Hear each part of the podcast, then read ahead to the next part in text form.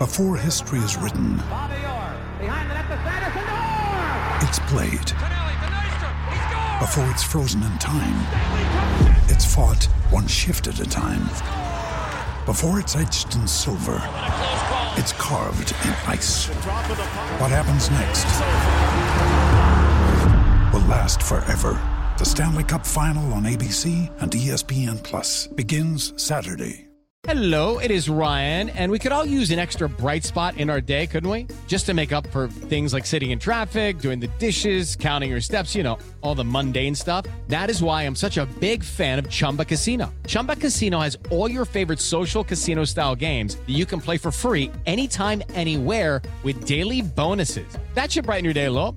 Actually, a lot. So sign up now at chumbacasino.com. That's chumbacasino.com. No purchase necessary. Group. Void were prohibited by law. See terms and conditions. 18 plus. It is Ryan here, and I have a question for you. What do you do when you win? Like, are you a fist pumper?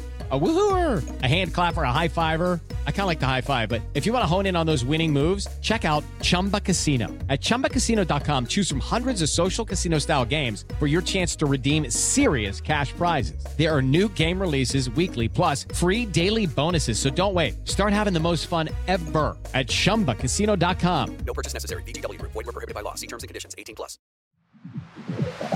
Football Social Daily, the Premier League podcast. Welcome to Football Social Daily, Sports Social's award winning Premier League podcast. If you want a podcast tackling the top talking points every weekday during the season, then this is the show for you. Hit subscribe to stay up to date. It's been a summer of uncertainty at Manchester United. We're no closer to knowing who'll be the club's owners as the takeover saga rumbles on. And now, with the departure of David De Gea, Erik Ten Hag is one goalkeeper light. So there are problems to solve at Old Trafford, but will they be sorted before the start of the new Premier League season? They're just some of the questions being asked by United fans, and we are joined by a United fan on today's episode of FSD to help us make sense of it all. My name's Niall, and a warm welcome to the show to Old Trafford season ticket holder Nik from the United Hour podcast. All right, Nik? Hi there, Niall. How are you doing? I'm good, and it's good to have you with us. I guess the first question is overall, how are you feeling about the summer? I mean, yeah, like I say, everything is up in the air because we don't know where we're at with the takeover. We're nine months on from when the Glazers first kind of announced they might be selling, and a lot of people were kind of celebrating at that point, but maybe it looks like it was all a bit premature. Uh, you know, there's not been any news on that front for a while. So yeah, everything's slightly in limbo. I mean, on the positive side, at least we started some of the transfer business, got Mason Mount in. As you mentioned, the goalkeeper situation is a bit up in the air, but it's looking like Onana will come in and fill that position over there. Uh, and he's somebody that Erik Ten Hag knows from his Ajax days. So yeah, we'll say the takeover is the thing that's dominating everything. But the biggest worry was that, you know, without the takeover, would we be doing any transfer business? And it seems like we are. So there is at least some kind of business going on in the background. So maybe it's not all gone. You know, after a good season last year, the big thing we really needed was Erik Ten Hag to be supported, to get the players in early so we can really build on what we did last year. We'll talk about the goalkeeping situation in a bit more detail in a second, but I guess is that takeover the, the big source of frustration amongst United fans right now? Yeah, definitely. You know, most of the chat where the only anyone I have is all about the takeover. Of course, there is some of the transfer window stuff, which always dominates the summer. But yeah, most of the chat for months and months has been about the takeover. Like I said, a lot of United fans just thought this was going to happen. It was talked about being done by Easter. Then they said, oh, maybe at the end of the season. Now everything's actually gone really quiet. You know, there's two bidders we know on the table, Sheikh Jassim from Qatar, Sir Jim Ratcliffe uh, from Ineos and all United fans have their kind of ideas about who's their preference is, but I think everybody kind of wants to move on from the Glazers. And, uh, you know, I do, I slightly prefer the kind of Qatari bid option because they've been talking about clearing the debt. They've been talking about getting rid of the Glazers, investing in the stadium. But at this point, I'd happily take either over just the uncertainty and having the Glazers staying on. I mean, that is the biggest worry at the moment that there seems an increasing chance that the Glazers might not leave at all. Whereas everybody before was kind of thinking it's just a case of who they choose to sell out to. Now it looks like they've got various options on the table that might actually keep them in place. And that, for me and many United fans, is the worst case scenario. Is that why, perhaps, as you say, you're swaying towards the Qatari bid because it would be a 100% takeover rather than we've heard some reports about the Ineos and Sir Jim Ratcliffe back bid, which may well be a, a part ownership, if you will? That's the thing. Like, it's not been so clear uh, exactly what Jim Ratcliffe's bid is. I think he maybe have put a few different deals on the table. From what I understand, he has actually put a deal on the table to buy out the Glazers. But it seems like a couple of the Glazer family, and there's actually six siblings who all have their own shareholdings. That, I think this is part of the big problem. From what I've heard, within the family, there's a lot of disagreement. Two of them want to stay; they don't want to sell. Four of them have no interest at all in being still part of Manchester United want to sell out. So I think Sir Jim Ratcliffe maybe has put a deal on the table that allows three or four of them to sell out and maybe two or three of them to stay on. And United fans are not that happy about that. You see a lot of kind of full sale only. There's been, there was a protest just the other day at the ground and towards the end of the season. I mean, I take the opinion that I would still even take that option over the biggest worry, which is that the Glazers stay in to get refinancing from some hedge fund they get from USA. And that for me is the worst case that they stay in place because they've mismanaged the club for like bare minimum a decade now. So many wrong decisions made about managers, about transfers. And yeah, it's high time that we have somebody new in charge. Uh, but yeah, my preference is for Sheikh Jassim from Qatar because he's been pretty clear. He's like, I'm going to clear all the debt. I only want 100%, all the Glazers out, and I'll be investing in the stadium, which is a big thing for me. Uh, you know, people sometimes talk a bit too much about, oh, transfers, we're going to get Mbappe, we're going to get Neymar.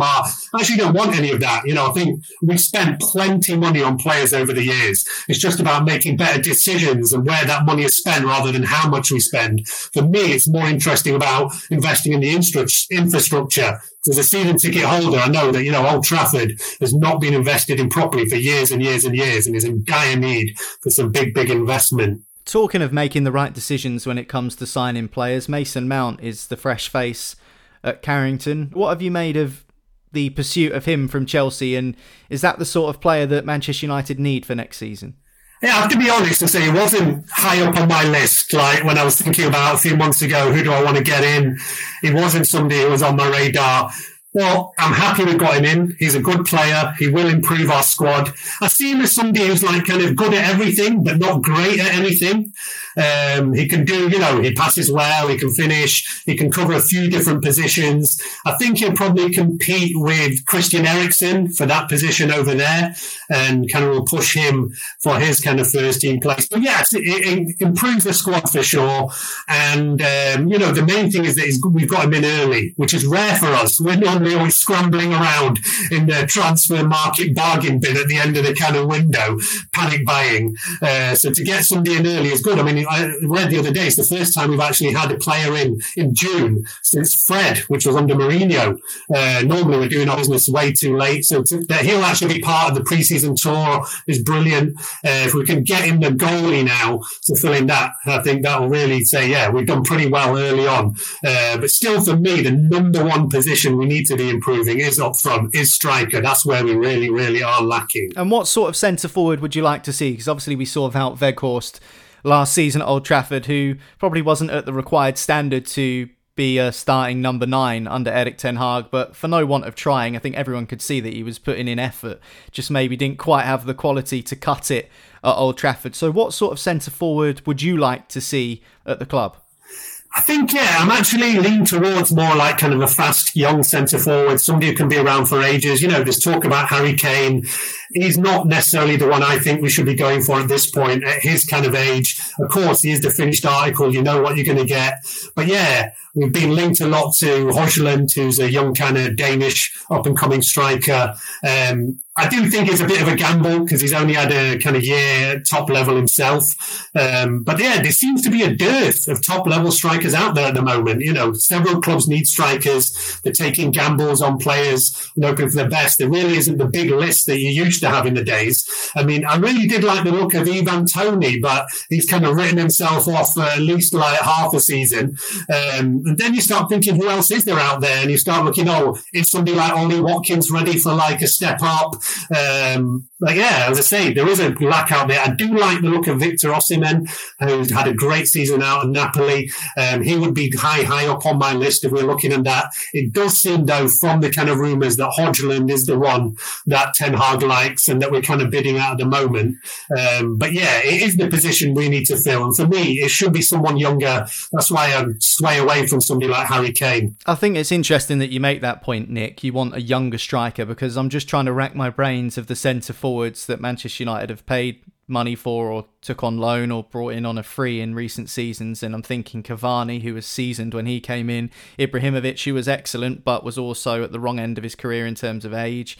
Uh, there's so many different examples. You know, Falcao, that didn't work. I'm going back a few years now, obviously, but three there just off the top of my head. So I guess that's something Erik Ten Hag will be saying to those people in charge of transfers at the club. Erik Ten Hag will be saying, "Get me younger players, hungrier players, rather than people who are maybe a little bit too old for it." Yeah, and you know, still Zlatan did a good job for us. Cavani did a good job for us when he was fit, which wasn't enough, unfortunately. Uh, Ronaldo, I don't want to talk about because we spoke about him way too much in our podcast for years and years. But yeah, we have tended to be bringing in these stopgaps. And that's why I actually fully expected somebody like Benzema to show up at Old Trafford this summer if we'd continued that kind of trend. Uh, thankfully, it looks like we're not going that way. I mean, look, I would not be upset if we brought in Harry Kane. How could you be? He's absolutely the finished article He's going for that kind of Premier League record, but I think he's kind of slightly past his best. I would be more looking at that younger option who's going to come and cement himself for years in our team than coming over there. So yeah, it's not really the one. I think it's not the right time, and especially because I'm sure that Levy will be asking an absolute ridiculous amount of money for him. Uh, so yeah, it'll be interesting to happen. Like I said, I would not be against it, but that might be the kind of transfer that waits for our takeover. We've obviously got some kind of budget, and we spent some of it on Mount. I think there's enough for a goalie. I think to really push the boat out and start talking about a real like star signing like Harry Kane, I think it probably is going to need the takeover to go through. Um, but yeah, I'm at least pleased, like I said, that the whole of our transfer business is not on hold waiting for this takeover, and there is kind of some business going on there. And uh, if Erik Ten Hag can get a second player in before we fly out to USA for pre-season, then we have to be like pretty happy for that. And then yeah, it's just that striker option that needs to still be filled.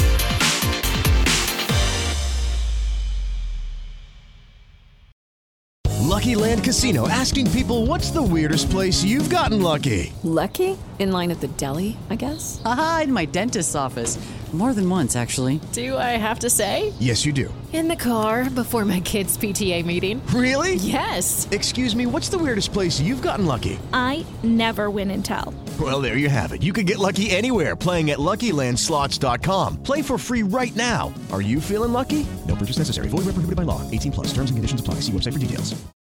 With the Lucky Land Slots, you can get lucky just about anywhere.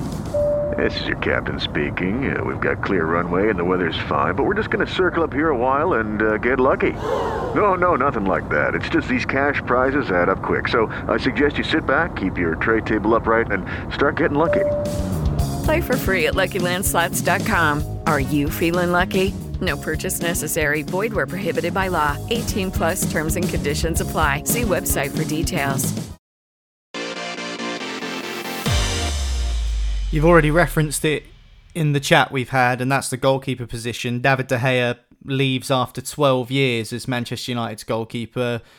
The majority of the time as the number one. He leaves with 147 Premier League clean sheets under his belt. No doubt a legend of the club, a legend of the Premier League. But was it the right decision for you that he leaves?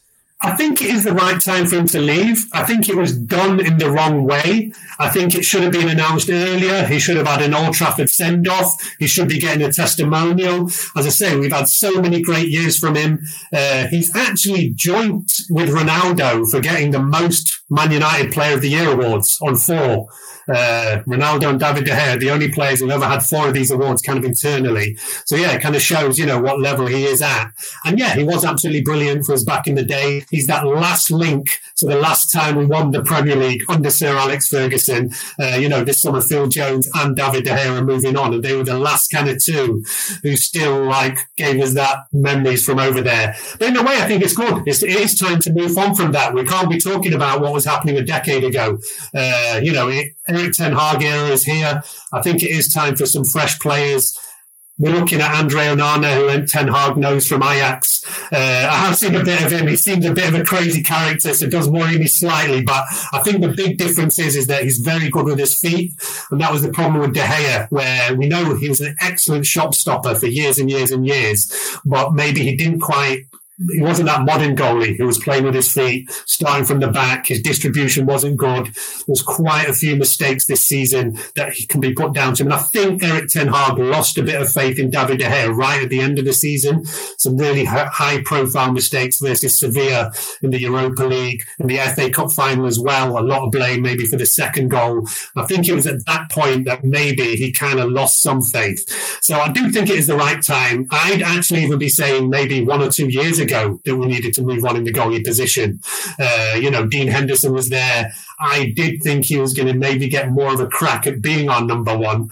And we've got our first preseason game tomorrow against Leeds United, and I would expect that Dean Henderson may well start that.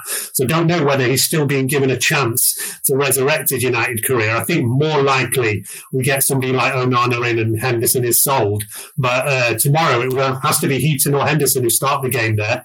Um, but yeah, as I say, I do think it's the right time to move on. I just think it could have been done better, and it's a shame that De Gea doesn't get the proper send off that he was entitled to. Just the final one from me then, Nik. This time last year, Erik Ten Hag was fresh, the new manager at Manchester United, going into his first pre season with the club.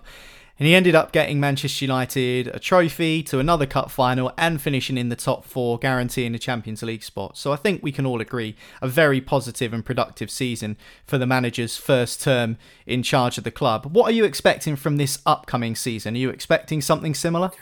Yeah, I guess it's just about solidifying that position. Uh, you know, we did our kind of end of season podcast a couple of weeks ago.